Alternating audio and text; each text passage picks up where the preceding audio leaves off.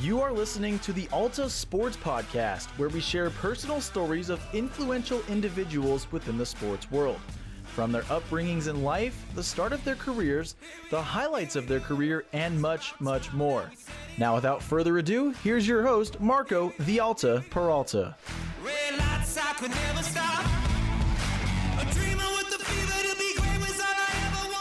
Good morning, good afternoon, and good evening to you listening to this edition of the Alta Sports Podcast with your host, Marco Peralta. Today, the podcast has gone international because we are interviewing Steve Payos from all the way in Australia. Steve is an experienced announcer in the boxing world and also in big soccer tournaments like the CONCACAF Gold Cup, the FIFA Club World Cup, the FIFA Women's World Cup, and much, much more. I had the pleasure of working with Steve when the Gold Cup was held here in Phoenix back in July, and it was an absolutely amazing experience. Now, without further ado, enjoy today's episode with my Australian mate, Steve Payos.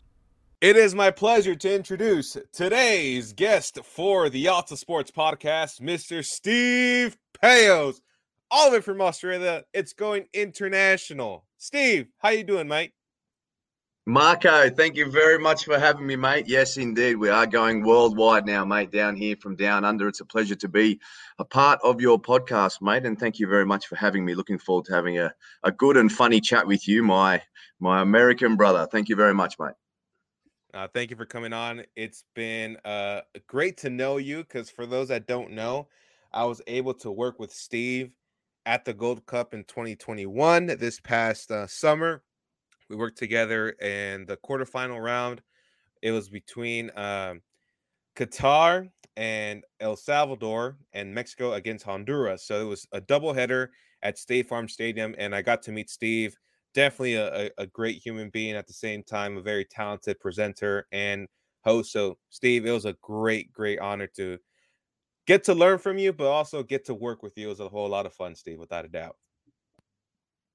La, look, it was it was a real pleasure to be able to to meet you, Marco, and hopefully forge a long friendship and a long working relationship with you uh, over time, mate. I guess that's the beauty of the work that we're involved in when you're getting the opportunity to work at international events and getting to go to international soccer events or, or, football for those that call it that. I like to call it football, but down here, Marco, probably similar to what it is in the States.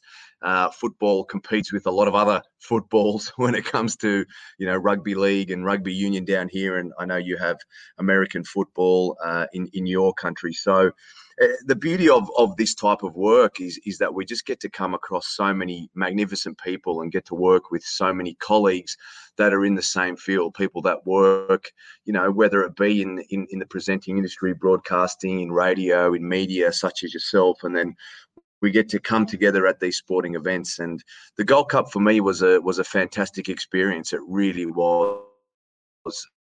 It was the the only shame in a way marco was that we couldn't get around to more of the country. I know that when the Gold Cup uh, was touted and was ready to, to be played after the, the postponement of, of 2020, there was there was talks of sort of getting around the country a bit more, looking to have a few games even in Canada.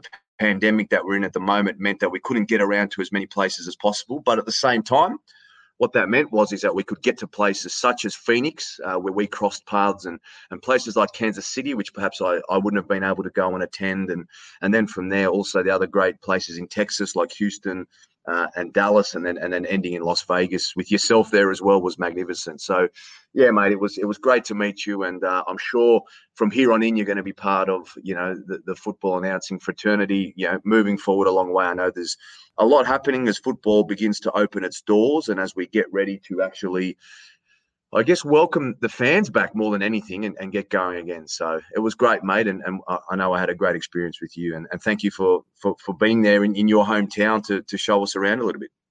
Yeah, it was a whole lot of fun. And I, I think the biggest thing that I enjoyed about working with you is that after working with you at State Farm Stadium, I started noticing that I think I'm getting an Australian accent in my speech now. I'm like, dang, I'm becoming Australian now because of Steve, man.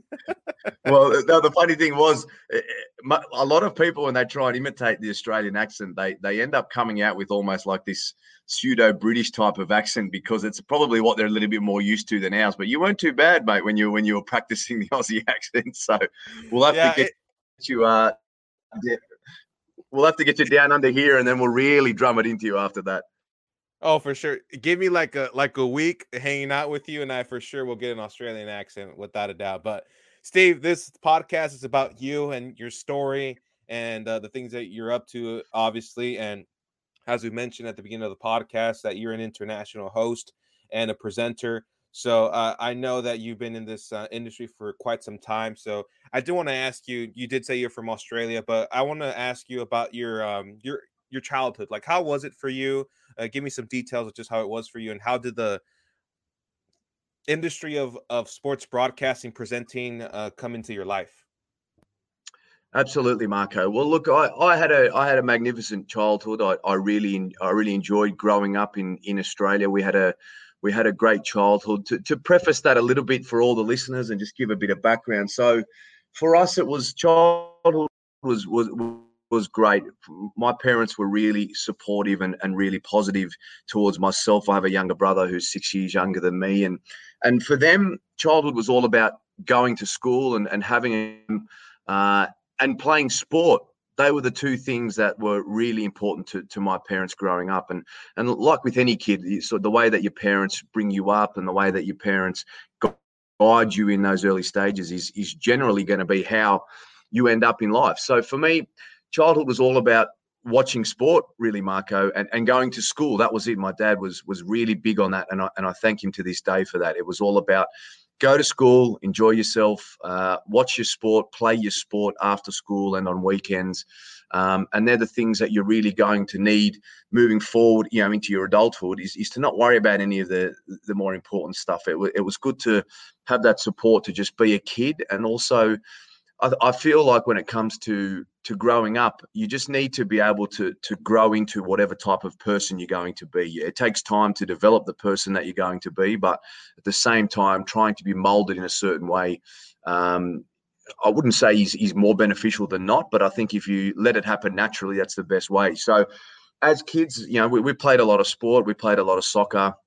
You know, I loved playing football as a kid and and a lot of cricket. You, you probably would have seen a bit of cricket. I'm, I'm, I'm sure, Mark. I know we talked about that when we were together in the states, but our sort of version of baseball. But it's it's very popular cricket, and uh, I played that at, at a reasonable level. I, I got to the state level and and played for the state when it came to cricket. So I thoroughly enjoyed that. And outside of that, Marco, I developed early loves for all sports. Really, that that was the beauty of of of my parents and my dad, especially giving us that freedom. I I began to just watch everything. So, you know, as a 12 or 13 year old, I, I would watch the cricket during summer. I, I- developed a, a love affair with Arsenal and English Premier League uh, through my uncle. My, my my auntie, my dad's sister, married an Englishman whose family grew up around the corner from from Arsenal, North London, in in England. So that that he he drilled that into us pretty quick coming into the family that this is the team we need to support to all of his nephews and, and his sons and stuff like that. This is who you support, which is generally how it goes with a lot of these sporting things, Marco. So um, for me, I, I, I got up, started watching Arsenal very early at the sort of age of, you know, 13, 14. I'd be up in the middle of the night watching and just enjoying the theatre of sport, enjoying the commentators that would bring to life what many might think is just a, a mundane day sort of thing, and you know, or, or just a regular season game, whatever that may be. But you know this from being a, a you know a sports commentator yourself is that commentators can really make it or break any game for you. So um, that's where I, I really developed a, love affair and, and a love for sport. And then I, I have my teams in all the Australian leagues here: rugby league, rugby union, Australian Australian rules football. Um, so for me, like there was there was always sport to watch. There was always something to be involved in. I also really loved wrestling as a kid, Marco. Wrestling and boxing. I always loved wrestling. was was always great because it had that big you know, it had the facade behind the scripting and the facade behind, you know, your heroes and your and your your baby faces and, and your heels and that sort of thing, which always added to the storyline. And and as a kid, you were sort of you sort of kept that line of fake versus real alive. You know, you you get older and you realize it's all a script and it's all beautiful. But as a kid, it was all so real at so many times. And and, and when it comes to professional wrestling, we we grew up in, a, in an era.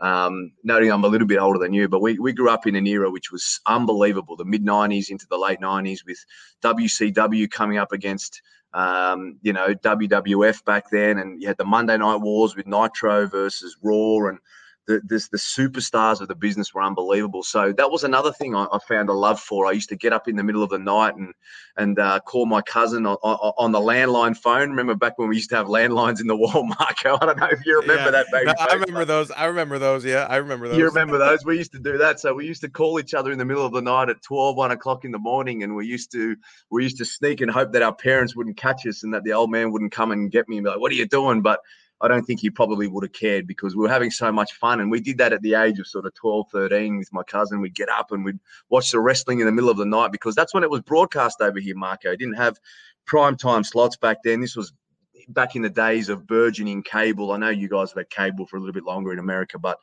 know, over here, cable sort of only became a thing 20 years ago, 15 years ago. So we had to watch it on free to air at whatever time they put it on. And that happened to be one o'clock in the morning on a Tuesday morning. So you'd look at the TV guide during the week in the newspaper and you'd be like, oh, there it is, WCW Monday Nitro. I need to make sure we got up and we'd drag the, the house phone with a cord and we'd call up and we'd watch it. But that, that's where it all started for me, mate. That's where the love affair with sports started for me. And then even in those early days, Michael Buffer was announcing um, WCW Nitro just on, a, on on regular Monday nights. Michael Buffer would be there to announce Kevin Nash and, and Goldberg and Hell in a Cells and all sorts of unbelievable things. So you know, to me as a kid, that was just that was where where it was all about. Boxing was, you know, boxing's always been big. It's, it's been a sport that's that, as you know, has been around for a very long time. We're talking, you know, 100 years, 100, 120 years of professional boxing. So it's been a sport that's always had the big show about it as well. So um, that's where it came from for me, Marco.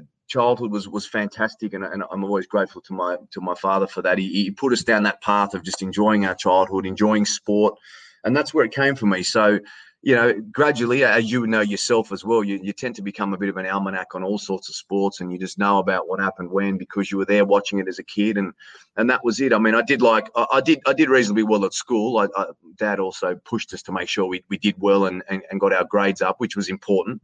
But for me, sport was where it was all about, and I guess I always knew I wanted to have a career in some sort of sport, whether that was playing or broadcasting or announcing or, or being part of it. Um, and and that's how it developed from there. And then sort of moving on from that is when you you start your first forays into into broadcasting and that sort of thing. But that's where it all started for me, mate. Well, I have uh, one thing out of everything you just said, um, Steve, that I have a little bit of an issue with.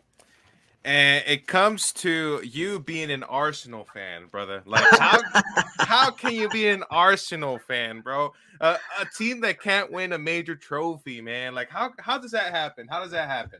Wow, man, that's uh, that's a big call there, Marco. You you putting me on the spot there early, mate. Well, We've actually who do you? I'm not. I'm not sure who you support. We'll have to go into giving your team a bit of stick in a moment. Well, but well, it's funny. Like you say your answer, and I'm gonna look for my jersey so I can show it to you. well, you do that, and we'll, we'll have a laugh at you. But look, Arsenal has always been a big part of my life. I might, I know that might sound that might sound a bit funny, but you know, Arsenal's always been a big part of my life since since my uncle put us onto them when we were when we were kids. And and for me, it all started sort of like I said when I was about eleven or twelve, and we really started to watch lots of lots of Premier League, and we started to get cable TV, as I was saying. And yeah, I've supported them for a very long time, mate. I got my season ticket this year finally, um, and that was through the help of my cousin, the same cousin.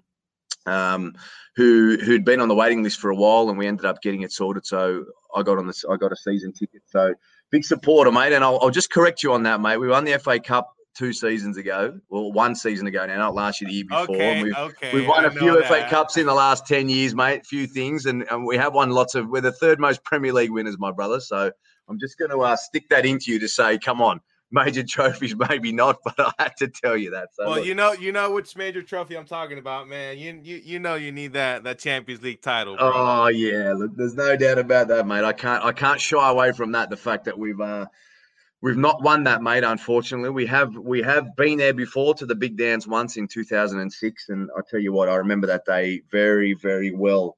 Um, the day that we lost to Barcelona in Paris. Ah, here we go. You got the Man U shirt on, eh? All right, all right. Straight to the grub shirt, mate. You haven't won a, you haven't won a trophy for four years and counting now, my friend. So I'm going to stick that Hey. into you right there. I know that for sure, but hey, at, at least like we could say like we've been able to win a Champions League title. We won a Europa League pretty recently too.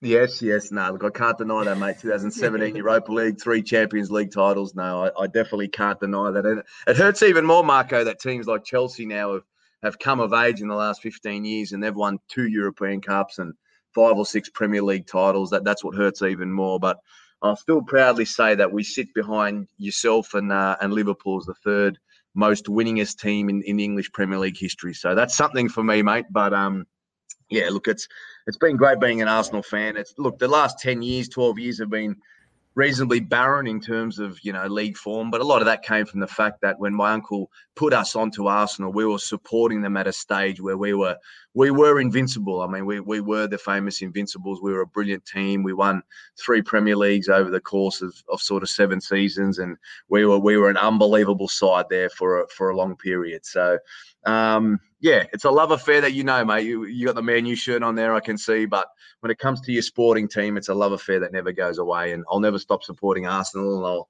it doesn't matter what happened, mate. Even if we end up in, in some real trouble this season or mid-table or towards the bottom, it's it's it's always something. One thing, one thing that I find with sport, Marco, when it comes to supporting a team, is it always gives you that's something to look forward to as well. It always gives you something that you can be excited about into the week ahead. And look, as bad as your team is, some years or as great as they can be in other years, it, it always gives you that little bit of something that you can you can be excited about moving forward, which is something that I've always uh, always loved about supporting my team and supporting us.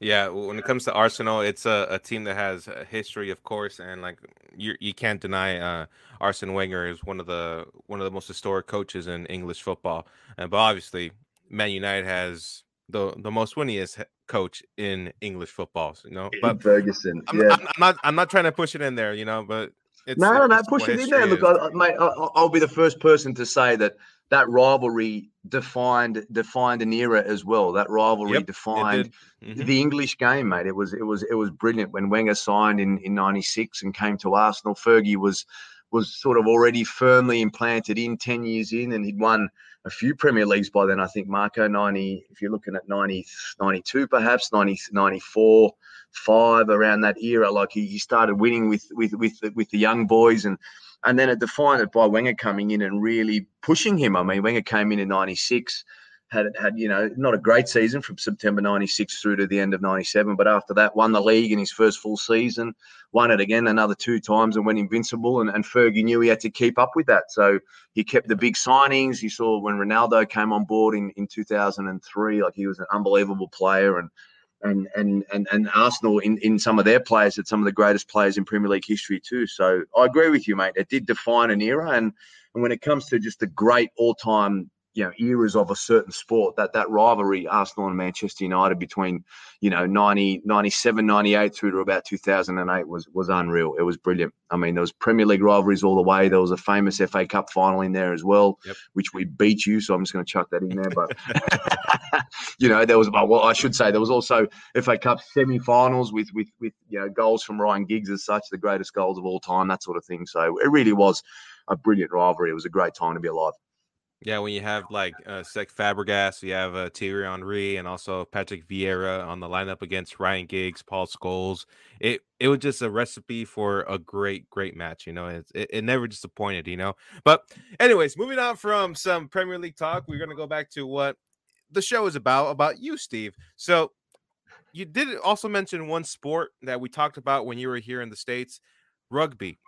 We talked Mhm. about how rugby is nonstop, a very physical, no protection sport. So, if you could give a, give me in, in in some type of detail, like really how serious is the game of rugby compared to American football? Uh, it's very serious. It's very serious. I mean, I'll answer that in two parts. I mean, if you're talking about rugby in terms of its seriousness, in terms of its physicality, mate, it's it's very very tough. And in terms of how serious we take it down here, uh, it, it is very serious. So when it comes to it's physicality. I know we had a we had a great debate about this when we were overseas about how they would go against each other and how tough it would actually be, you know, for two teams to take on each other if it was, you know, an NFL hybrid or or something like that. But you know, ru- one thing just to clarify for all the American listeners, rugby league and rugby union are two very different sports. Um, they're similar in the concept of sort of, you know, two two teams on on two sides going forward towards a towards the same try line on one side. You know, rugby league having 13 on the field at one time, rugby union having 15. But um, so so there are similars. They both got the the egg ball, a, a bigger egg ball than what you'd have as as as an American football. Uh, the NFL ball, but it's it's it's a very serious game, mate. It's it's it's a game where the players will play with minimal protection, no pads. Um, the uh, the concept is similar to NFL in the sense that you're trying to progress the ball up to the other end of the field and, and get the ball over, you know, an end zone per se. We call it a, a try line, is what we call it, and you have to place the ball in rugby union and in rugby league over the try line and place it on the ground to have a score, as opposed to American football, where if you're if you're running, you just need to, you know, hold the ball and just sort of get it to touch the line in, in, in a plane. And also, you know, if you're catching the ball, you need to take it and have both feet on the ground at some point as well to have that stand. So there are there are nuances there, Marco, but I do feel it's a sport which is you know underrated by Americans in terms of its toughness. I know that I look, I don't I don't disregard how tough American football is. I know that you know when it comes to the linebackers, tight ends, wide receivers, everyone that's involved, you know what I mean, your safeties. It's a tough game. I have no doubt about that. The physical impact is huge.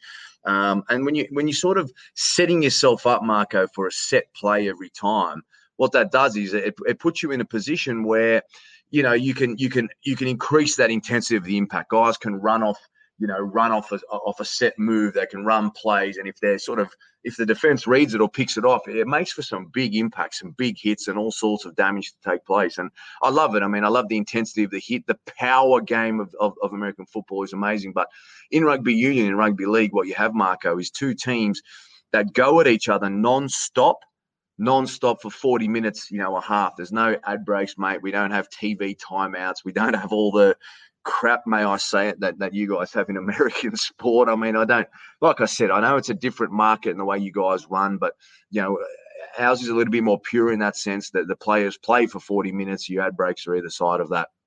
And and and they really go at it. So because of that, what you create is is is a, is a level of physical fitness, which which I believe is, is at is at peak. Like if you're a peak level first grade rugby league player, like in the top division, and you're running with that sort of impact, where you know the line of scrimmage as well in NFL is is where the tackle is made, and that's the same in rugby union. The line of scrimmage remains where where the tackle is made, but when it comes to actually rugby league, everyone has to retreat 10 meters every time. So you've got big impact. The guys come back 10 meters, they do it again for five, and then they kick it, they punt it to the other team, they come back the other side. And obviously, you need to avoid penalties and all sorts. So to answer it in that respect, Marco, I, I think it's a I think it's a great game in terms of its physicality. I think I don't know ever know how you'd be able to have NFL and and and NRL they call it here um, match each other up in some sort of game which would be fair.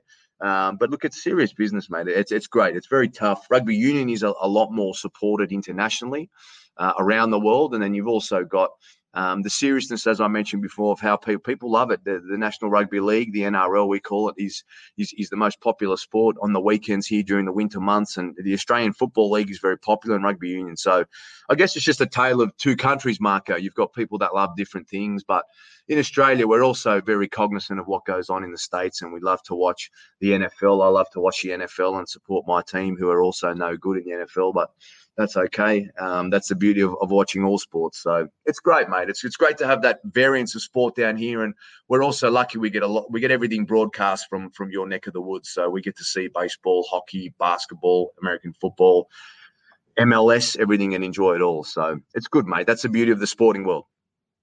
Yeah, it definitely is having different kinds of sports around the world. It really uh, helps people who love sports get to know uh, the cultures and just what it signifies for many other countries. Uh, but also, uh, quickly, quickly, I want to touch base on. You said you would wake up early in the morning, or stay up pretty late and watch the WWF. And Yep. right now, it's the WWE.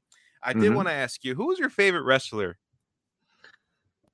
In the WCW, when I was watching WCW, I couldn't go past Kevin Nash. I absolutely loved Kevin Nash. He was he was Diesel, um, Diesel in, in in the WWF days back then. But then when he moved over, he was Kevin Nash, uh, and he partnered with Scott Hall as part of the Wolfpack, Marco, and, and they were unbelievable. And then later on, that turned into the NWO, and the rest is history. The one of the greatest uh, the greatest cliques that we ever saw in professional wrestling. So look, Kevin Nash for me was was was my favorite in the WCW. And then when it come to the WWF, for me, I couldn't go past The Rock. Growing up with The Rock, I mean, he sort of came into that fruition for us when we were sort of 10 11 and just how slick he was on the microphone was was unbelievable. His his talent in the ring obviously and especially with his with his background with his with his father and his grandfather and, and that sort of thing was unbelievable his talent in the ring but I don't think we saw someone who was as good when it come to the verbals and the and the tirades as, as what The Rock was on the microphone. He was he was simply unbelievable. And again, like we talked before about Arsenal and and the Man U, I mean, his his rivalry with Stone Cold Steve Austin defined an era as well. It really defined wrestling at that point. The Attitude Era, which is which is what it was, was just simply unbelievable. So Stone Cold was a was a close second behind that for me, but it, it, was difficult to look past anyone else at that time, Marco. They were just so electrifying, those guys. They were so big, so charismatic, and they carried it week after week for many, many years. And, and that's what you tuned in to watch to see what they would spit or what they would say or how that would all go down. So that, they were my two favorites, mate. Kevin Nash Kevin Nash in WCW was was awesome. I, I, loved him, and I loved, you know, the the big power bomb that he used to do to, to finish people off, and and and and just everything involved with the WCW. The NWO was was awesome, and then the Rock for me in WWF, mate, was was incredible. Yeah, when it came to uh, wrestling, I didn't grow up watching the WWF. I watched uh, the WWE, and I was a lot about um, Jeff Hardy, John Cena, Rey oh, Mysterio, oh, yeah. The Edge, like those guys. I think that, yeah, that was yeah. a really really good era. But yeah, it, it, was a good time. It was a good time. But well, look, those guys, those those guys were really big as well. When you look at you look at events like WrestleMania 17, 2001, where where you would have been you would have been a pretty young man at that point, I dare say. But for us at the age of sort of 15, around that time, 14, 15, I mean, that was the greatest WrestleMania ever. And if, if you look back in the archives, you'll see that, you know, one of the greatest tag team matches in the history, you know, of, of, wrestling took place that day, and that involved like guys like the Dudley Boys, the Hardy Boys, Edge and Christian, tables, ladders, chairs. So, so those guys stood the test of time as well, and full credit to them, mate. They they were unbelievable guys. They stood the test of time, and there you go. You grew up on on those guys, and we had them a big part of our year as well. They were they were wowing crowds with some of the most unbelievable matches and, and, and, times you could experience as a kid. So in a way, is for those guys as entertainers, we we have to thank them for giving us the experiences of a lifetime growing up. But but that's good, mate. Hey, do you have a favorite or? Uh right now I don't really watch the WWE anymore, but growing up my favorite was um, Jeff Hardy and a close second was John Cena. You know, I, I just like to do the the, the you can't see me, you know. that was the thing. And he's still going strong now. John Cena, he's turning into the next rock in terms of his Hollywood prowess and and his big, big star capacity. So he's he's going yeah, really well. The only bad thing is that The Rock is gonna have a is has had a better career when it comes to movie acting. Uh John Cena's not that good when it comes to acting, in my opinion. My humble yeah, opinion. We won't tell him that, eh? I like yeah, it. Uh, if he's ever listening to this podcast, hey John, I'm sorry, but I still want to interview you one day. Just putting it out there, you know. Absolutely, we'll get him on one day, mate. You'll get him on, no doubt. For sure. Uh, now, Steve, uh, going back to your upbringings when it came to the sports broadcasting, uh, presenting world. Uh, so, how did you start getting experience? And if you could share with us, like, what was your first experience uh, in this industry? Absolutely. So, going, following on from what I was talking about earlier, in in, in terms of you know, having that love for sport. So I guess that was the first thing in any developmental phase is is, is loving sport and, and being a real fan of everything. So it kind of leads you down that path of wanting to be involved in it and knowing sort of so much about it as a kid. It was obvious that um, what we were going to do then was was was be in a position where we could talk about it at any point. So then for me, like for me and, and my, my, apprenticeship, I guess you could call it, started on community radio uh, in my hometown of Queanbeyan. So Queanbeyan is a, is a, is a little town, 40,000 people that sits just outside uh, the Australian Capital Territory, which is a small. I guess it's a it's a state. It is it is called a state, but it's a very small state which which which fits in Canberra, which is the capital city of Australia. So it's almost I, I try and liken it to you know like you know Washington DC, where you've got you know DC and you've got Washington that sits inside it, but it is quite small. And then outside of that, you've got you know in America you've got Maryland and Virginia and all that sort of thing. But in Australia, we've got New South Wales, the the, the biggest state in the country with the most people and the biggest economy, and and that's where Sydney is as well. You know the biggest city in terms of population, and and, and what that means is, is that you've got you know Sydney as a state capital around that. So what I mean by that is Queanbeyan being a small town, it wasn't even over in, in Canberra, in the bigger city, which only has you know three four hundred thousand people. It was in Queanbeyan, and and uh, through, uh, so going back to what we were talking about growing up, with all of that wrestling that we loved and sport, uh, a really good friend of mine who I'm still really good friends with now. Uh, Jimmy Buckley is his name, but he, we, we, we, used to watch all of the wrestling. He used to come over to my house and we used to put the pay per views on once a month. Um, and we used to watch that and, and enjoy it and have pizzas on a, on a Monday night because it was always on Monday during the day for us, Marco. So we had to try and do our best to avoid what had actually gone on in, in the pay per views and, and get to that in the evening on, on the replay when it started in the evening. But you know, we get pizzas and we get the boys over, and, and we loved it, mate. We had a, we had an absolutely great time, you know, enjoying enjoying the wrestling, and then from there, James and I would always talk about sport. We'd go to each other's houses and, and play sport. We'd we'd watch sport together, and then from there, um, he ended up he ended up hosting a program on on community radio, which was just a just a two hour slot every week on a Friday. And, and, and, what would happen is we'd go on there and we'd talk about sport. And, and grateful to him, he invited me on the program. And, and I went on there and, and talked sport with him, Marco, for, for, you know, hours on a Friday every Friday from the age of 17. So it was it was it was a young time to get introduced into broadcasting. But I look back at it now, mate, and it was the best it was the best experience I could have ever had because it was pressure free. We are on community radio on a Friday afternoon, and I mean, I don't know how many listeners we had at the time, mate. It could have been, it could have been five, it could have been fifty, it could have been hundred, but not, not sure to be honest. But yeah, at the end of the day, it didn't matter. Like for us, it was pressure free. We'd get on there, we would talk everything, Marco. We would talk rugby league, we talk National Football League, we talk baseball, we talk the you know the Premier League. We talk about anything and everything that was involved in sport. And what it did for us was it gave us this experience of how to go about learning all about broadcasting. So what we did was we'd go on there and we'd we'd sort of learn how to talk about a topic in depth. We'd learn how to talk about a topic briefly if you were doing a sports report. We'd talk about how to do like a research, you know, if you're doing a research project into something where you were, you know, creating an argument about why you felt this or that way about something and and we did that in a way with no pressure. So so we just got on there every week.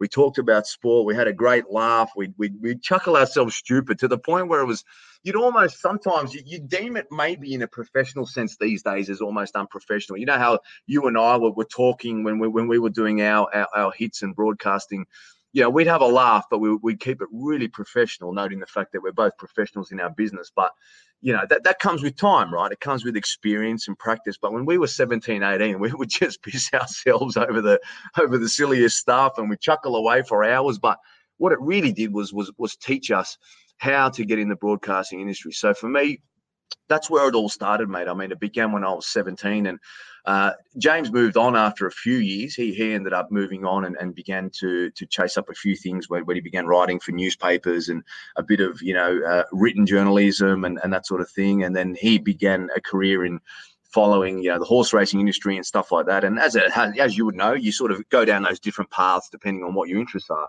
And then a different host came on, Peter Newham, and I ended up staying for for a long time still, mate, well into my well into my 20s and just enjoying it. So that's where it started for me, mate. And sometimes it's those those humble beginnings where you're just doing it, you know, pro bono for a long time, best part of a decade for free, just enjoying chatting and enjoying talking about sport because that was that was a big part of my life and it still is just talking about sport enjoying it having a great time uh, and that's that's where it led to one thing led to another, Marco. So that's the beauty of these things as well, is that you know over time people end up hearing you, they they they have a bit of a following for you, and then, like with anything, you talk with so many different people. What do you do? Oh, well, I do this, but I'm also doing a show. People listen in, and then doors open. And you know, these doors open. It's like your right place, right time. Look at what happened with, you know, you being a part of of the CONCACAF CONCACAF Gold Cup over the summer. You know, you, you're coming to somewhere the right place at the right time, and fingers crossed it can open up many doors for you to, to to live a prosperous life. So that was a humble beginning for me, but I loved it. And my parents always,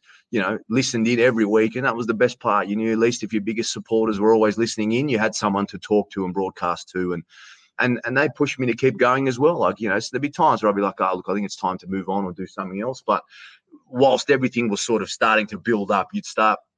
You know, I then sort of moved on to start doing some work for commercial radio.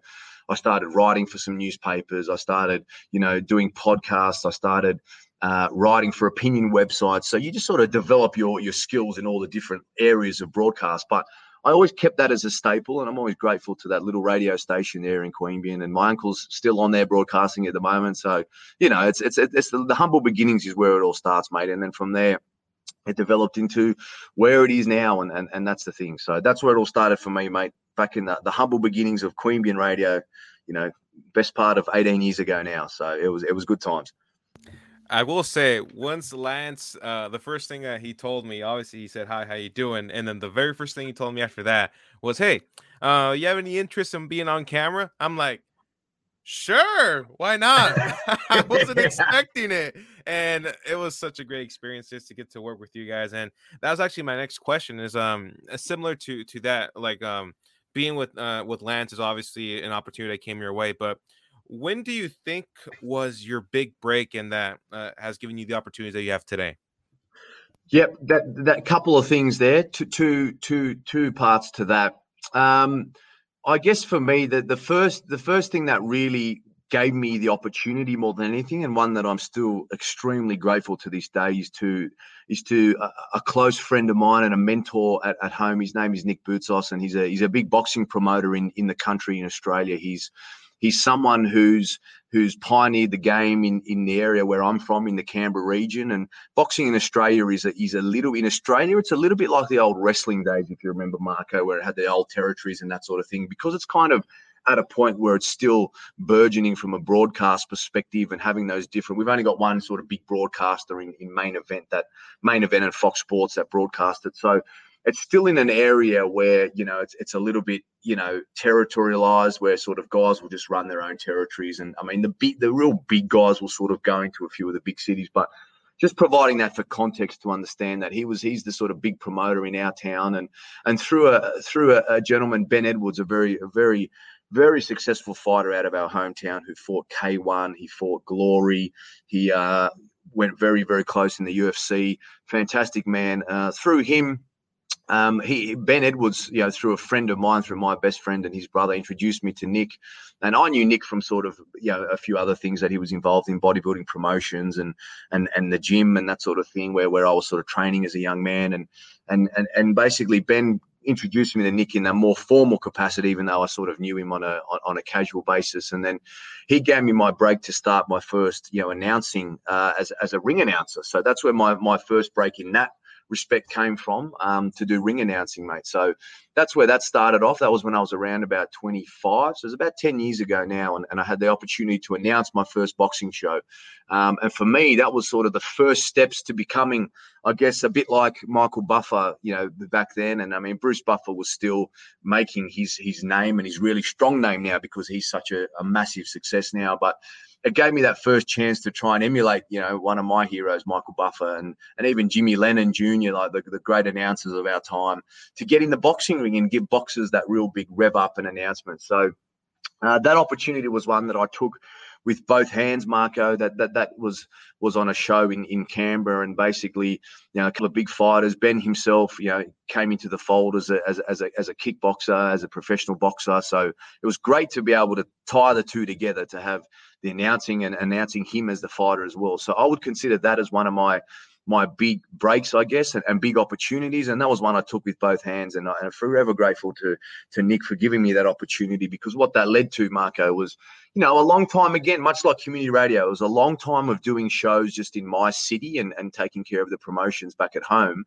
But like with anything, you, you create a bit of a name for yourself of just being a, a professional, good at what you do. And then that leads into forays into the Sydney market, into the bigger market of Sydney, where you can start. There's a lot more promotions in Sydney, right? So in the big city, there's a lot more promotions, a lot more things happening every weekend. So then to a, a, a gentleman up there, John Ioannou, another great name in the industry here, in the boxing industry and, and kickboxing industry.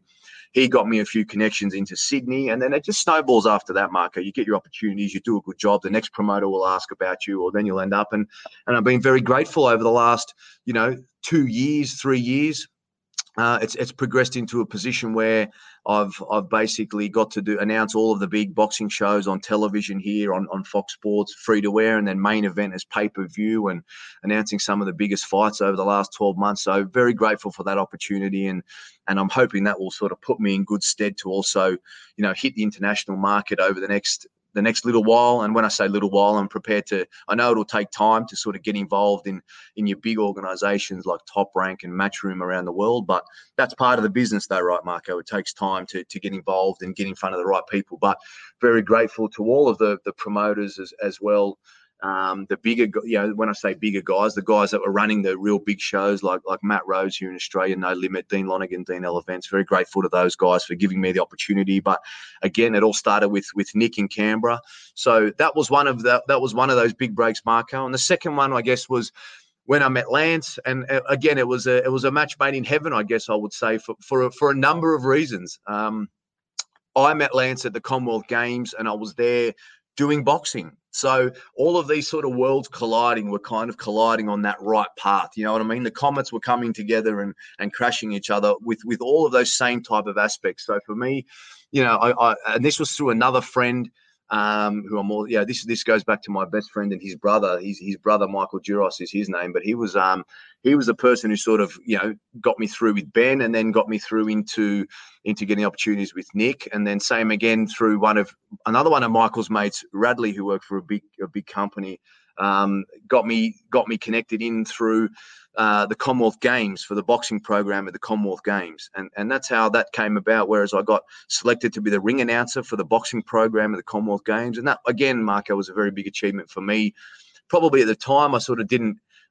When I say I didn't view it that way, it's not out of any level of disrespect or anything like that. I just, just really, I focused in on it so hard that I didn't let anything get in the way of it. I'm just going to do the very best job I can. And what I mean by that is looking back at it now, to have the opportunity to to uh, ring announce the whole boxing program of, of, an event as big as the Commonwealth Games was a huge honor for me. And and that's where that's where boxing collided with with football for me I guess. When I I first walked into I love this story. I mean I walked into this venue and uh, it was it was it was a it was a, it was a nice balmy day in Queensland. I was up in Queensland. I'm sure you know a little bit about Queensland, and it's almost like our California, right, or our Florida, beautiful beaches, warm weather all year round. And I walked into this venue, and and Lance Lance Brass was there, and I was like, it was like he. So it was funny. He, he's looking at me. I'm in this suit. I'm this green young young guy in a suit, a little bit little bit bigger than what I was sort of now, mate. I was a, I was a bit heavier and a bit, you know, really pumping the weights and that sort of thing. And I walk in there in a suit, and I can picture Lance's face. Looked at me, he's like, "Oh, who's this Aussie so and so that I've got in front of me? What's this? You know, what's this garbage I've got here?" And then conversely, looking at Lance, Lance had this. He's got a deep voice anyway. Lance, like this, this gentleman's got a really deep voice, and um, and he had a cold that day. Like he had this horrible cold, mate. This is before the days. And it was a deeper Marco. voice. Yeah, yeah, yeah. And, and Marco, this is before the days of COVID. This is when you're allowed to have a cold and you're allowed to have a flu and you weren't looked upon. you, weren't, you, weren't, you weren't looked upon like you're a leper back then, all right? So you could go to a venue and have a sniffle and it was okay. So anyway, I turned up and, and Lance was there, and um and he had a deep voice anyway, as you know, and then he had this cold. So I can imagine he had this deep voice and this Canadian accent, and I was same thing too. I was like, oh, who's this guy? Like, who's this muppet I've been assigned with? So it was beautiful. The first 20 minutes of our relationship was just like, oh, great, who's this bloke? And he's and he was thinking the same about me, no doubt. But look, very quickly we, we hit it off like like a lot of good people do, man. It's like, like the same way that you and I did, you know, with good people and people we have a lot in common with. You hit it off quickly, and within 20 minutes, half an hour, we both realized that we had a love for you know for boxing and, and kickboxing and, and the martial arts and he'd also just got his first you know foray into the world of, of FIFA and he'd just just done his first FIFA Club World Cup and basically said you know what we, we're in need of good announcers and people that can do a really fantastic job you know, not only announcing but also presenting as well. We want people who can do, you know, hits in front of the camera for reporting. We need people who can interview players. And look at from there, mate. It was like with anything, you sort of you- you're careful when you meet new people and get into sort of deals and agreements. But he said, look, I'm, I'm going to get you over to to the Middle East at the end of the year. Um, to have an opportunity to work at the Club World Cup, followed by the Asian Cup, of which Australia was defending champions at the time. We won our continent, so it's the, the equivalent tournament of what the, the Gold Cup was, Marco. So um, we, we were defending champions of that. And I thought this would be fantastic. But at the same time, I didn't look too much into it. I just went about my business, announcing my, my boxing shows and getting involved in promotions here. And then look, Lance, credit to him, true to his word. And this is this good of a man that he is. He, he called me up to go to the UAE and the rest was history from there, mate. That was, I guess, a big audition for me, but I went there and within my first three days of being in the UAE, mate, I was announcing, you know, games in, in, in Abu Dhabi and Al Ain and and I was interviewing Real Madrid and I was sort of standing next to Santi Solari and Dani Carvajal and I was like, holy, like, wow, this is going, this is going from zero to 100 very quickly. You know, in the same room as Sergio Ramos and Gareth Bale and, you know, all these, you know, Toni Kroos and all these massive players, you know, of, of Real Madrid. It was like, whoa, you're in the room with the Galacticos, you know, out of nowhere. So that was, I tell you what, that was crazy. You know what I mean? And and Luka Modric was there, and I ended up getting to meet Luka Modric and talk to him and have a chat with him. So oh, here we go. There's the, oh, yeah, I can see there a nice Real Madrid shirt, You're- mate. Yeah, You're you're talking sweet stuff to me right now. I can, I can see, I can see. I, I can hear it in your voice now that you're really getting excited by this, mate. So, um, you know, that was that was a, that was another great moment for me. You know, I was that I supported Arsenal, of course. Don't get me wrong, but you, you, if you if you're into football, I guess you you know who Real Madrid are. You know who Barcelona are. These these mammoth super clubs of the world. So for me, you know, that was a great experience. And then that was it, Marco. I guess it's like with anything in life, you're in the right place at the right time. But more than anything, you've got to take your opportunity when you're in those positions. It's all well and good to be in the right place at the right time, but if you don't get up there and show your worth, similar to what you know you did when we were in Phoenix, you know what I mean? Get up there and go, you know what, I can do this. You know, and when you when you're in a room with with the Galacticos and you're told you've got one take, do not f this up. You've got to you've got to be on your game. You've got to have your questions ready. You've got to know what to ask. You've got to know how to do it in a manner which is short and sharp because their media officers are like rabid dogs, Marco. They're like, look, you've only got five minutes, mate. Don't bugger this up. Otherwise, you don't get the opportunity. So that taught me a lot about being ready, about being prepared. And the rest is history from there, mate. It's been a it's been a magnificent last five years for me in terms of you know, loving the boxing announcing that I've done. I mean, I've been doing that for 10 years, but really getting the big opportunities thanks to Nico the last five years. And then same again, thanks to Lance the last three and a half years of being in the position to announce the biggest events. And from there, it's just led to being able to go to Gold Cup with you and enjoy an American summer. You know, I've done the Club World Cup three times now with, with the biggest clubs in the world, Liverpool, Bayern Munich, Real Madrid. You know, I've been able to go to a, a women's World Cup in in France and have a have a Parisian summer, which was another magnificent memory for me. And, and and that's it. It's just about taking those opportunities and being grateful, mate. So that's they're kind of the two big breaks, I guess. You know, and the opportunities that came my way to go ahead and and, and forge his career in in sort of broadcast and and and ring announcing, stadium announcing, and also. I guess we'd call it like a, a broadcast reporting, I guess, when we were sort of interviewing players and preparing that content and doing all the social media and stuff like that. It's, it's been a great journey so far, and, and long may it continue. Well, hopefully my audition was good enough in Phoenix that he takes me to go do stuff with Real Madrid and Bayern and Liverpool. Hopefully one day. Put it this way, mate. I, I, I think it's a matter of time. You've got my vote, mate. You're you're a good man, and and you're also you're also bilingual, which helps as well. It's something you know that whilst I'm bilingual, speaking uh, Macedonian unfortunately doesn't hold as much weight as speaking Spanish. But I am learning that, as you know, so that will be my third language, which will be great. And um, you know, it's it's those type of things which uh which will help, mate. So yeah, you've, you've got my vote, mate. And if I ever need someone to cover me or and join me as well when when the real big stuff happens, then then you've got my vote, mate, which would be good. Just get that man you top off. That's all. For that, I'll I'll put on an an old school Thierry Henry jersey. That's That's what I gotta do. Get the legend on the back of the shirt, mate. That'd be great. Hey, he's the best Arsenal player in history, I think, in my opinion. You know. I agree, mate. He was he was something special, mate. Even don't get me wrong, there's been some unbelievable strikers in the Premier League. You look at Salah of late. Uh, you look at guys like Kun Aguero, unbelievable player. Van Nistelrooy was was a very good player at the time. Alan Shearer, even as, as a sheer muscle centre forward, brilliant player. But watching the Yeah. highlights back, mate, no one no one is as silky smooth or as brilliant to me as what Thierry Henry was. He was quite simply the greatest, the greatest, the greatest player, leading leading goal scorer for a long time there in, in, in the Premier League and in Arsenal history. And I'm not sure when that Arsenal record will be broken, mate. He was he was an unbelievable player. So a joy to watch. Yeah, he was definitely. Uh, to be someone like him is going to take a a lot, a, lot to be someone um as close as Thierry Henry. So we'll see what the happen what happens in the future, though. But I, I do want to ask you, you. You've mentioned uh, Michael Buffer numerous of times here on the podcast, so I just want to hear about how much of an inspiration he is to you.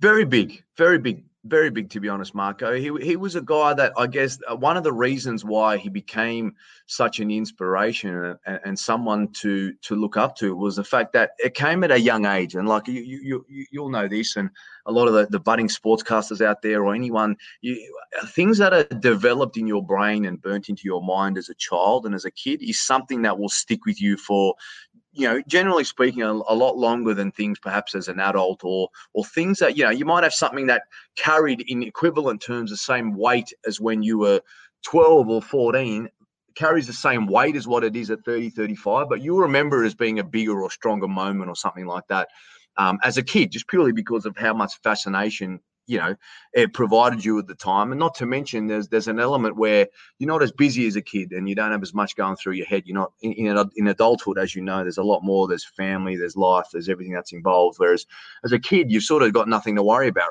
you know in an ideal world. So for me being able to see Michael Buffer and, and see the whole let's get ready to rumble as sort of a 10 year old and as 11 year old was huge for me. Like it, it was massive. I, I, was in a position where I was able to to see him, um, you know, announce those those Hell in a Cells, Goldberg and Kevin Nash three story Hell in a Cell WCW title on a Monday night. You know what I mean? Here I am crescendoing it up now, like I'm commentating, and you can you can imagine, but.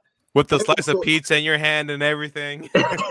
That's it, all of it. Oh, that that that that corded phone that we had back as kids you know, talking to my cousin. I mean, they were they were a big deal. I mean, that's that's don't get me wrong, it's not a big deal as much as an adult uh, now. But I'll tell you what, Marco, a WCW title on a Monday night, which was Tuesday morning for us.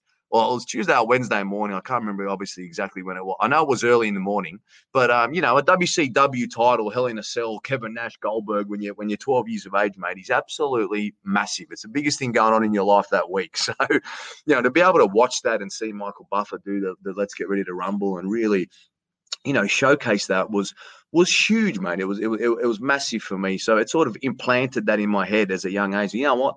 This is a great job. This is something that I would love to do. Like I'm never going to be a professional boxer in my life or anything like that, or professional wrestler. But I, I, would love to be a part of the fanfare of that and be an announcer and, and, and be involved in that. So that sort of showed me at a young age that that's what I wanted to do. So whilst I began in sort of radio and and, and that's where I kind of began and and broadcasting that way for me to be in a position where I knew what I wanted to do from a young age and, and I felt like I was going to go down that path eventually was a big thing. So again, you know, I, I don't know Michael Buffer in the sense that I don't talk to him. I have met him before. Um, he came to Australia in 2017. You remember Manny Pacquiao fought Jeff Horn in Australia, the Battle of Brisbane, it was called. It was a unbelievable day, mate. The middle of, I believe it was early July, early July 2017, perhaps the second, maybe something like that. And uh, it was a great day in, in Brisbane, mate. It really was. It was at Suncorp Stadium. There was, you know, 50,000 people there in the stands and perhaps more on the ground. But Michael Buffer came for that. And, and luckily for me, because I'd been in the industry for a while, Marco, I had all the accreditations and um, and I was able to go and, and meet Michael Buffer there. I met him ringside and and had a chat with him. And I was like, wow, this is absolutely incredible. Like to be able to meet him and, and talk to him was just the thrill of a lifetime, mate. It was it was unbelievable for me at that point to be able to, and he was fantastic. I mean, he took the time to talk to me for five minutes. He had his throat lozenges there that day. He had the the beautiful dark glasses and a, and a grey suit from memory. Um, and he was he was ready to to rock the arena out, and he was brilliant, mate. So that also um, that also showed me that the old saying about "don't meet your heroes" is not quite correct. I mean, he was magnificent that day. He was he he spoke to me, he gave me some advice, we had a chat, and he he he allowed me to, to to give me the confidence to say, mate, this will be you one day, and you just keep at it, and you'll get your opportunities. And look, I was a young man in the game then. I still am now, I guess, in a way. 35, you know, as a ring announcer is is, is slightly on the young side. Um, so there's plenty of time, and I've achieved a lot, which is which has been great. And Michael Buffer was a big inspiration for that. And and like I said, when I got the chance to meet him and grab a snap with him and and that sort of thing, that was a really positive moment for me. And and that's why he was a big inspiration. Then obviously Bruce Buffer, his his brother superb in the UFC, slightly different style. And then, and then, as I mentioned before, guys like Jimmy Lennon Jr., the guys you know you grew up listening to announce Mike Tyson in those great heavyweight titles and that sort of thing. And you know, obviously Jimmy's been around for a long time as well, so huge inspiration, mate. And um, yeah, it'd be it'd be great to tell him this story again one day in in, in person when I get the opportunity. So you can clip this up and tag him on Twitter, mate, and, uh, and and we'll get him to comment on it. But no, he was a huge, huge inspiration for me, mate. And like I said, being able to see him announce, you know, those big WCW, you know, Monday Nitro fights as a young man, as a young kid, for me was was a huge inspiration. I really enjoyed it. I'm gonna cut it up now and tag him on social media, Steve. I'm gonna do that for sure. that was Yeah, your order, man. we may as well, mate. We'll see if he remembers, mate. See if he remembers. You know, it'd be it'd be, it'd be funny if he did, and you know what, probably not, and then that's perfectly fine, mate. He's a he's a he's a, a legend in his own right for everything that he's achieved, and if I can emulate half of what he's done, um, that'd be great, mate. But that'd be the that'd be the next step for me, mate. If I can announce a, a full on world title, that would be unbelievable. I've done a lot of regionals now and a lot of um, a lot of Australian titles and that sort of thing. But you know, to announce a full-on world title would be a would be an honour for me. And and obviously, with with with the inspiration he's provided, it'd be great to follow that legacy from from down under. Would you say that's gonna be like uh, your ultimate goal of what you want to do? Like that's you, you could say like, okay, I've made it to where I want to be. Like just announcing a, a world title in the boxing world. I think it's very difficult to to completely hone in on that, Marco. This is a topic I guess I really like talking about in the sense that when it comes to what you want to do with your life and what you would, you know, classify as an achievement in life, put it this way: like if I was when I was 20 years of age or 18 years of age, if you said to me, you know what, you're going to announce a boxing fight one day, you'd look at that and go, you know what, that's an unbelievable achievement. I've announced a boxing fight you know this from broadcasting. You're you're a young man who's going to have a very successful career, in my opinion. You sort of, you know, when I was like, oh, you know what, if I announce, you know, for, for broadcast for commercial radio one day, that'll be an achievement. If I, you know, get to get on the television and just do one thing one day, that's going to be an achievement. If I get to get to one soccer tournament, that's going to be an achievement. And I mean, one thing I, I think you find is when you're motivated in life and you're really, really focused on achieving great things and more so enjoying your life and enjoying the experiences that come with it, you get you do get a little bit lost in that. And I mean, I, I think that's a key element to success and success in the in the terms of you being fulfilled. I think a key element of that, Marco, is you just keep your head down at a certain point. You just do gig after gig after show after event, and you sort of don't look back. You're just always looking forward because the concept is to is to make sure that you are focused on what you're doing to go ahead and achieve these things. But you kind of don't take the time to pat yourself on the back. And I think there's an element to that which is important to say, you know what, I just announced my first boxing fight. What a thrill that was. I got up in front of, you know, 500 people or 1,000 people at the time and I did that. That was great. Or I, or I just broadcast, you know, this interview on television or I just produced this or whatever the case may be. So it's about taking those those steps as you go along. So you know, I think it's it's always a fascinating chat to have. What what do you what do you achieve as your ultimate success? We'll put it this way: achieve it. Announcing one boxing fight as a kid was always, you know, uh, was always a dream of mine, and and and and just you know being able to commentate a game of soccer or game of rugby league or, or, or broadcast that would have been an achievement. But now you look at the sort of the career that you managed to have and, and develop. Like I've announced, you know, many many fights now. Like I'm, I don't know how many would be in the individual numbers, but it'd be well into the hundreds and probably perhaps close to a thousand when you look at the the individual number of fights and all those fighters that you've you know introduced and given them their moment ready before before battle. Um, and then same again with with with football. You know, I've I've, I've been there announcing and, and broadcasting at so many games now, and like I said, so many grateful opportunities to be around Real Madrid and be around these fantastic, you know, teams and players and stuff. So I guess well, when I look at it now, I, I feel like your goals change over time as you achieve things. So for me, I guess if to answer it right now, it would be like, look, if I get the opportunity to announce a, a world title, a, a full blown, you know, world title, that would be a, a dream of mine. Um, that would be unbelievable to say that I've, that I'm a, a, a full on world championship boxing announcer would would be unbelievable. That's also it's also a select. You know, there's only a select amount of fights per year you know what I mean, Marco, that have that ability. And guys like Michael Buffer will be there a lot of the time because they're the best and, and, and good on them for being the best. Jimmy Lennon, whoever the case may be. Um, they're the guys that are the best. You know, David Diamante now in, in the UK for Matchroom. Unbelievable. Like these guys are, are the best so they're taking a lot of those world title fights, and that's perfectly deserved for them. So what I mean by that is, is that you know when when the opportunity does come to have to have the chance to announce a world title, I'll take it with both hands, hopefully, and and then from there, being able to like go to a World Cup for me, and, and fingers crossed that will all take place next year as usual. But if I can get to you know the World Cup next year in, in Qatar, that'll that'll be another one that I would look back at and go, you know what, I was there at a World Cup, I was there at a World Cup final, and that would be an achievement. So I feel to answer your question, it's something that develops over time. It's something that takes place over time. And you, you, your goals will sort of change as you go along. And I feel like if you're not reassessing your goals and what you want to achieve, then you can become stagnant because you can get to a point, Marco, when you go, well, I achieved that now, so I don't need to try any harder. I don't need to do any more now. I got where I wanted to go. I think it's important to go, well, you, you need to take the time at certain intervals of your life to reflect and look back and go, wow, okay, looking back now, that was that was really incredible. That was really important. Um, you know, now I need to reassess and achieve this because I've achieved this goal. Now I need to reassess and, and put the next line in the sand about where I want to get to. So, you know, that that was that was where I was as, as, as a young kid. And now looking forward, you know, they're, they're the immediate goals is announce a world title and get to a World Cup. And and more than anything, I've realised, especially in the last few years, is an element of success is is is is happiness, mate. It is it's just being happy doing what you love and being there and being present.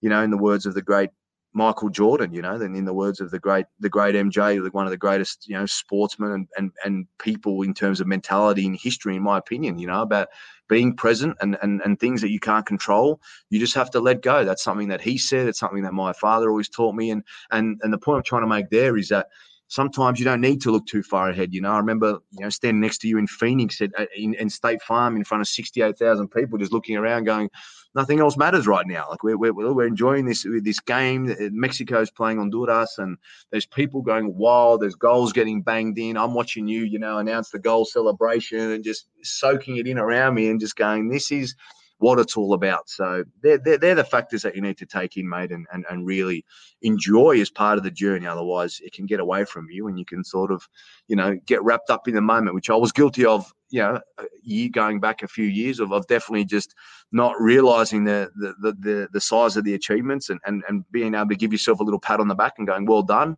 enjoy it, soak it up, celebrate, and move on to the next.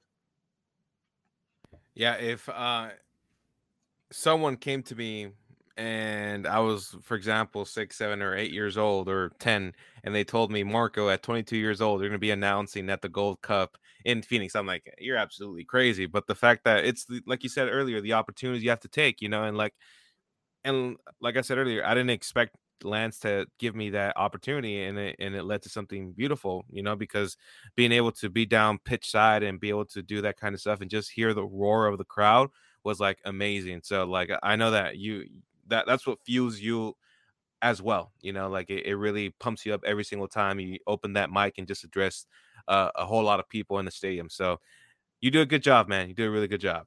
Appreciate that, mate. Thank you very much, mate. Yeah, it was it was great. Look, and that's the thing. Like, you know, it was like we, I might, knowing whatever your job description was on the day, but to see that evolve so quickly and for you to to come and be a part of it and to learn and to sort of you know you know show what you can do was was incredible, mate, and well deserved. And it's only going to keep you in good stead now because you know the pressure's on when you're talking to seventy thousand people and you're you know you're trying to hype people up and you're trying to do a good job of that and, and mix that with the formalities of what we need to do of, the, of these events of protocols and making sure that you know at the end of the day, the match starts on time. The teams have their anthems respected and all that sort of thing. It's it's all very very important. It's all a big moving wheel, um, which has to be respected. So it's it's great, mate, and it's only going to lead to, to to bigger things for, for all of us. And and more than anything, like I said, those moments you can look back and enjoy and, and talk about now and say, hey, remember when we did that, Marco? When we're having a beer in, you know, 20 years time with our families on a Phoenix ranch or in a you know outback Australia, whatever the case may be. You know what I mean? We can we can say, you know, what what a great time that was, and that's what it's about too, mate. Is enjoying the friendships that come along the way, the people that you meet, because the world is a is a beautiful place. There's so many wonderful people in in so many wonderful countries, and being able to see that as well is something that I'm very grateful for as well. I've been lucky to I've been lucky to get around the world, mate. I've been to every single continent on the planet. You know, I've been to probably 70, 80 countries now, I think. So I've, I've seen so many, so many great places and met so many great people, and it's been a, a real joy, a, a real joy, and, and long may it continue. In 20 years, man, uh, when we have that ranch or in Phoenix or Australia, the accents are gonna be flipped over. I'm having an Australian one. You're gonna have an American accent. That's what's gonna That- that- happen.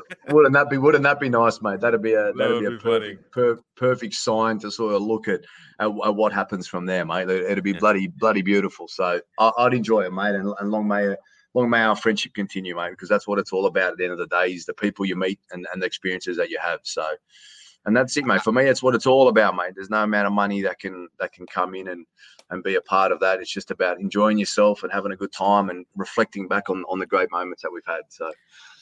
We're a little bit past the the one hour mark, but which is fine. Uh, hopefully, it's okay with you. I I did want to say fine, uh, mate. The funniest thing that I liked about doing the game with you in Phoenix was after the game, actually, when uh when we went up went up to the production room and Lance was like, "Babyface assassin, you killed it today." I was about to tell Steve, Steve, you better learn Spanish really, really quick, boy, because I don't know what's gonna happen today. Hundred percent, mate. Hundred percent. Yeah, it's um, it's something that I've, uh, yeah, as I was telling you, mate, and and I've, I've started learning Spanish now. I've gone back to you know vocational education now to go and get, you know, to do it properly. You know what I mean? To go and learn, and and the journey's been fantastic so far. I've done a semester, and I'm about to get back out of my. I'm in hotel quarantine at the moment, mate. Still, would you believe? Still, Marco, from that trip that we had together. You know, that was that was three weeks ago. The final of the Gold Cup uh, in Las Vegas coming up this weekend. And by the time I got home on on Friday, Friday the sixth, mate, I've been in hotel quarantine the whole time. But but but happily for me, this is my last day. And by the time you get this out to all of the listeners, it will be um. it- I'll be out and about and free, but you know, sadly, we're in lockdown in Australia again, mate. We've gone back to COVID, COVID in the early days here, which is all very, very strange for all of us in Australia. So we're, I'll be out of here and then going back home, and uh, and going back into a position where I'll be locked down again, allowed out for one hour a day for exercise and to go to the grocery store. So, what that will mean, Marco, is I'll have more time to to to, to read Spanish and learn Spanish and, and keep getting better at it, which is which is great. So, um, it was Yeah. good, mate. It was good. It's good to learn. Like on my, I know a lot of the basics of the language now, and more than anything, grammatical structure and the way that it actually works. And and I know a lot of words, but it's just about actually piecing it all together now. And it'll take time, but we'll get there, mate. We'll get there. Can we have a dose of you speaking Spanish? No, I don't know if I'm that confident to do that, mate. But I'll. uh, was, um, yeah, look, it's, it's one of those things where I've, it's just a confidence for me. Like I feel like I know enough of the words. You know, I can say, you know, hola amigo and and and como estás, all the basic things. And of course, me llamas es Esteban, mucho gusto, Marco. Um, you know, estoy muy feliz. Like to- the to- to- basic stuff, stuff like that that. basic stuff. Look, it's nothing. It's nothing fantastic. You know what I mean? Like, I'm happy, obviously, to, to to be learning it. But I feel like with another semester, we'll be in a position where we can speak a bit more. Like, I feel like I know how to order a meal off a menu, perhaps, mate, or get a couple of beers and that sort of stuff. But definitely not at a conversational level. I'm not going to talk myself up that I'm like that. But you know, I, I have even in in a few boxing announcements of late been able to, you know, put some things down in Spanish and practice them and learn them to announce for boxers, for example, which has been well received and been fantastic. But again, repeating back words in Spanish or things that you've pre-written down is a little bit different to being able to understand and be conversational. So it'll take a few more semesters, mate, but I'm confident we'll get there and then we'll be able to do our hits together in Spanish and that'll be that'll be fantastic. That'll be pretty sweet. That'll be pretty sweet. Uh, but Steve, I got one more question on my end before we get to a, a fan question. I did want to ask you, like, I know that we've talked at, at the stadium and you gave me some advice, but for like people that are aspiring to be a international sports presenter or a boxing presenter, just what kind of advice would you give them? Absolutely, absolutely. So there's a couple of key key parts that I would tell anyone who's aspiring, not only in our broadcast field and, and sports field, Marco, but any field in general. Those those things are number one, you need to be committed to what you're doing and you need to be passionate about what it is that you're involved in. So for us, you know, the fact that we both love sport and that we're committed, you know, we, we love sport, we love everything that's involved in it, we love talking about it, watching it. You need to have a genuine interest in what it is you're doing and you need to be committed to it. And what I mean by that is, look, you don't need to completely live and breathe it, perhaps like I do and, and, and you do to, to that extent. But what you do need to be able to do is have a genuine interest in what you're doing, keep up to date with what's going on, do a lot of reading, a lot of research, and make sure that you're across what it is you're talking about and have that passion. That would be number one. Number two is patience, Marco. You need to be patient and you need to be able to grind it out. There are there'd be one in a million or one in 10 million people that would actually be in a position that are actually able to just fall into something so quickly, if that makes sense. And what I mean by that is you've got to be in a position where you know you've just got to grind. You've got to grind. You've got to put the time in. Like I said, I did I did seven, eight years on community radio for absolutely nothing. Going, I wouldn't say going nowhere is the word, but you know, it was just practice. It was just something to get involved in. So it's important to to be patient, number two, and to just take the time to put the grafting, to put the work in, to get good at what you do. And I guess in my case, I just took on as much as I could, whether it was writing, whether it was, you know, broadcasting, speaking to camera, presenting, hosting, broad, whatever the case may be. Take the time to get good at it, and don't expect anything to come immediately. Don't expect to be picked up by Fox Sports tomorrow or be announcing a big fight, or next minute you're the play-by-play for E ESPN. You know, these things take time. Uh, so, so that that would be my number two. So, number one, have that passion and be genuinely interested in what you're doing. Number two, be patient. And number three, which is which is highly important, I think, is is take your opportunities. You need to be in a position to take your opportunities when they present, and that comes from being prepared. It comes from being, you know, researched, and it's a combination of the two things that I've just spoken about a moment ago. It's a combination of number one, having that passion and enthusiasm so people can see that in you that you're ready to go.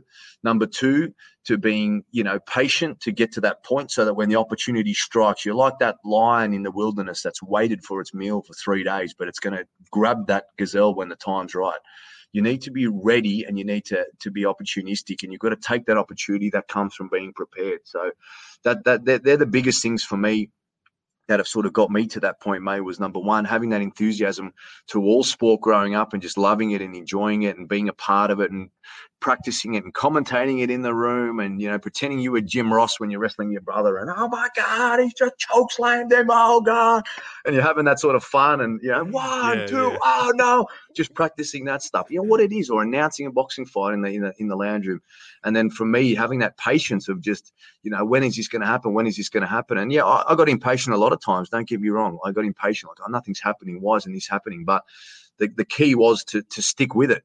You know, I never I never at any point gave up and go, I'm not going to get to this point or this ain't going to happen. Like I stuck with it all the time. And then when the opportunities came, number three, I was ready to pounce and and uh, and I took my chances when it came to it, you know, announcing boxing and announcing football and meeting the right people and being able to get on a plane to go somewhere and try something different and you know taking that opportunity when you're in front of like I said Real Madrid and you've got to show them that you can interview someone in, in a minute and not bugger it up. It's very very important. So they're they're the three things I tell any any budding person and and, and keep the faith always. It's it's all going to work out. Mm, that really does go a long way, Stephen. That's also good advice for me. I every advice that guests share here on the podcast, I embrace it as well. So thank you for sharing that. But we have one Anytime, more anytime. question, and it's a fan question. And actually, I'm actually curious about it too, as well. So I don't know who sent this, but you sent it to me because a, a friend of yours from Australia. Maybe it's This from is my this is yeah else. this came from my cousin mate. This is a beauty. This is my, my first cousin Okay. Willie, who's a, who's a champion and he's a big Arsenal fan like me. And we we we we're very Oh, close wait, and we laugh and wait, joke he's a an lot. Arsenal fan. yeah, hundred percent, mate. That's Okay, right. I, I'm not gonna ask the question anymore. I'm not gonna ask the question anymore. you can you can shelve it, mate, happily. yeah, exactly. So here's the question that uh, your, your cousin sent was, "What cologne does the premier voice of boxing wear?" Yeah, uh, that was a beauty. That was a beauty. Thanks for that, Willie. Uh, currently using Hugo by Hugo Boss to answer that question. So Okay, that's the one, mate. Hugo by my, my go-to would be BLV by Bulgari. Uh, they're, they're one of their their nice basic blue ones. Uh, but I'm on Hugo by Hugo Boss at the moment, Willie. So thank you very much for asking the pertinent questions on the Alta podcast. Uh, and he's he's of course uh, Hugo by Hugo Boss, mate. That's that's the uh, the dulcet smells of, of myself at the moment. So What do you like about it? Like, uh, I, I haven't really smelled it because my favorite cologne is I don't know if you smelled uh, Chrome Azzaro.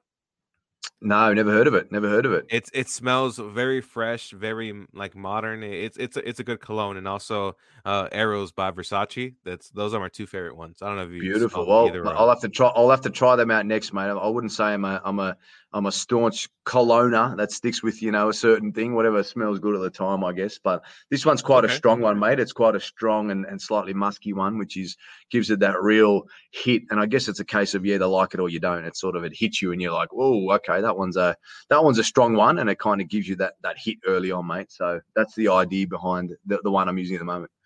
So we know that us guys, we have our way to put cologne on. Like for example, I do two in the shoulders, like one and one, and I go in, into my waist, and I put one in the back. so what do you what do you do when you put on your cologne? Now, like it's this this talking about cologne now. All right, man. Here we go. This is what I like, mate. The real big, the real big ones for me, mate. I do a, I do four on one side, and I just aim it towards the neck. So four on one side, aim it towards the neck. Don't sort of, you know, specify like you there with your back and your shoulders and all this fancy stuff you got going on there, Peralta. But basically, they'll do four on one side, four on one side that way, and then I'll do four on the other side. And then from there, mate, what I'll do is always after the shirts on, so shirts on, cuffs on, watches on, so that there's a little gap. We put two on my right wrist first, and then I'll just put that in between where my shirt is and where my watch is, and then I get a little bit on my wrists, and that's it, mate. So on the wrists, and then four on one side, and that's about it. So I'm not sure if that's technical enough, mate. I might need to. Uh, I might need to encourage the help of a, a famous Australian rugby league player here, Mark Carroll. Spud, he's, he's an absolute legend. Um, he, he's he's he's well into his colognes. He used to be Russell Crowe's bodyguard, um, which is which will give you a bit of context. He's but he used to play top level rugby league here in Australia. He's an absolute gent. So you can snip this bit up too, mate, and we'll we'll tag Mark Carroll in this. But um, he's the man to get cologne cologne tips from, mate. He's the cologne king in Australia, and he's just released a new book. So um, he's an absolute champion. But yeah, he's he's the cologne man here in Australia that we'd have to tee up, mate. But he's a he's a legend. So I might need to- unfortunately, mate, I don't have the that. I think that's something we need to put to him is what's the best way to go about actually applying colognes and so on and so forth. So that's I, he'll be I- I able to tell might- us. I might need to ask you to introduce me to him so I could get a tutorial on, on how to put cologne on and put it on on That's the right. No, too. no worries, mate. I'll give you. I'll give you his. Uh, I'll give you his tags on, uh, on on on Twitter, mate. We'll find him and we'll tag him up and see if he's prepared to make a comment. But he's a he's a champion, mate. He used to play for my team, my team Manly in uh, in the Australian Rugby League, and he was part of a premiership side that I enjoyed back in '96 when I was a, when I was a young kid as well. But yeah, I think if there's anyone we need to talk to about colognes, mate, he's he's the man for us. Steve, this was a very fun episode. A very, very interesting. Getting, getting to know you a lot more, getting to know your story, and I really appreciate the time that you were on here. I do want to ask you: Is there anything else you'd like to say before we cut off the recording? Uh, more than anything, Marco, thanks for the opportunity, mate, to, to talk to you. And it's great to, to link back up. And as I said, mate, it's hopefully the uh, beginning of a long and prosperous relationship, mate, moving forward and, and lots of tournaments and fun that we can have and enjoy ourselves. And um, thanks for having me, mate. More than anything, thanks for having me and letting me have a good chat and have a great laugh with you. And, and we'll get this out for everyone to have a listen to. And many more to come, mate. I'll see you. I'll see you on the other side very soon, I'm sure. For sure. Steve, take care, my brother. God bless you. All right. Thank you very much, mate. Great to be a part of the show. Thank you. And that was today's edition of the Alta Sports Podcast with Steve Payos from Australia. He's definitely a talented individual with a very bright future, and I'm glad to call him a friend. I hope you enjoyed today's episode, and remember to stay tuned for more renounced guests on the Alta Sports Podcast. Please stay safe, take care, and God bless. Thanks for tuning in to this edition of the Alta Sports Podcast with Marco Peralta. Like what you heard? Make sure to share us with someone and make sure to follow us on Twitter and Instagram at the Alta Peralta for updates on upcoming guests on the show. Don't forget to follow us on Facebook at the Alta. Want to connect with the show? Send us an email at thealta at outlook.com. Thanks again for tuning in, and we'll see you on the next one. So long, everybody.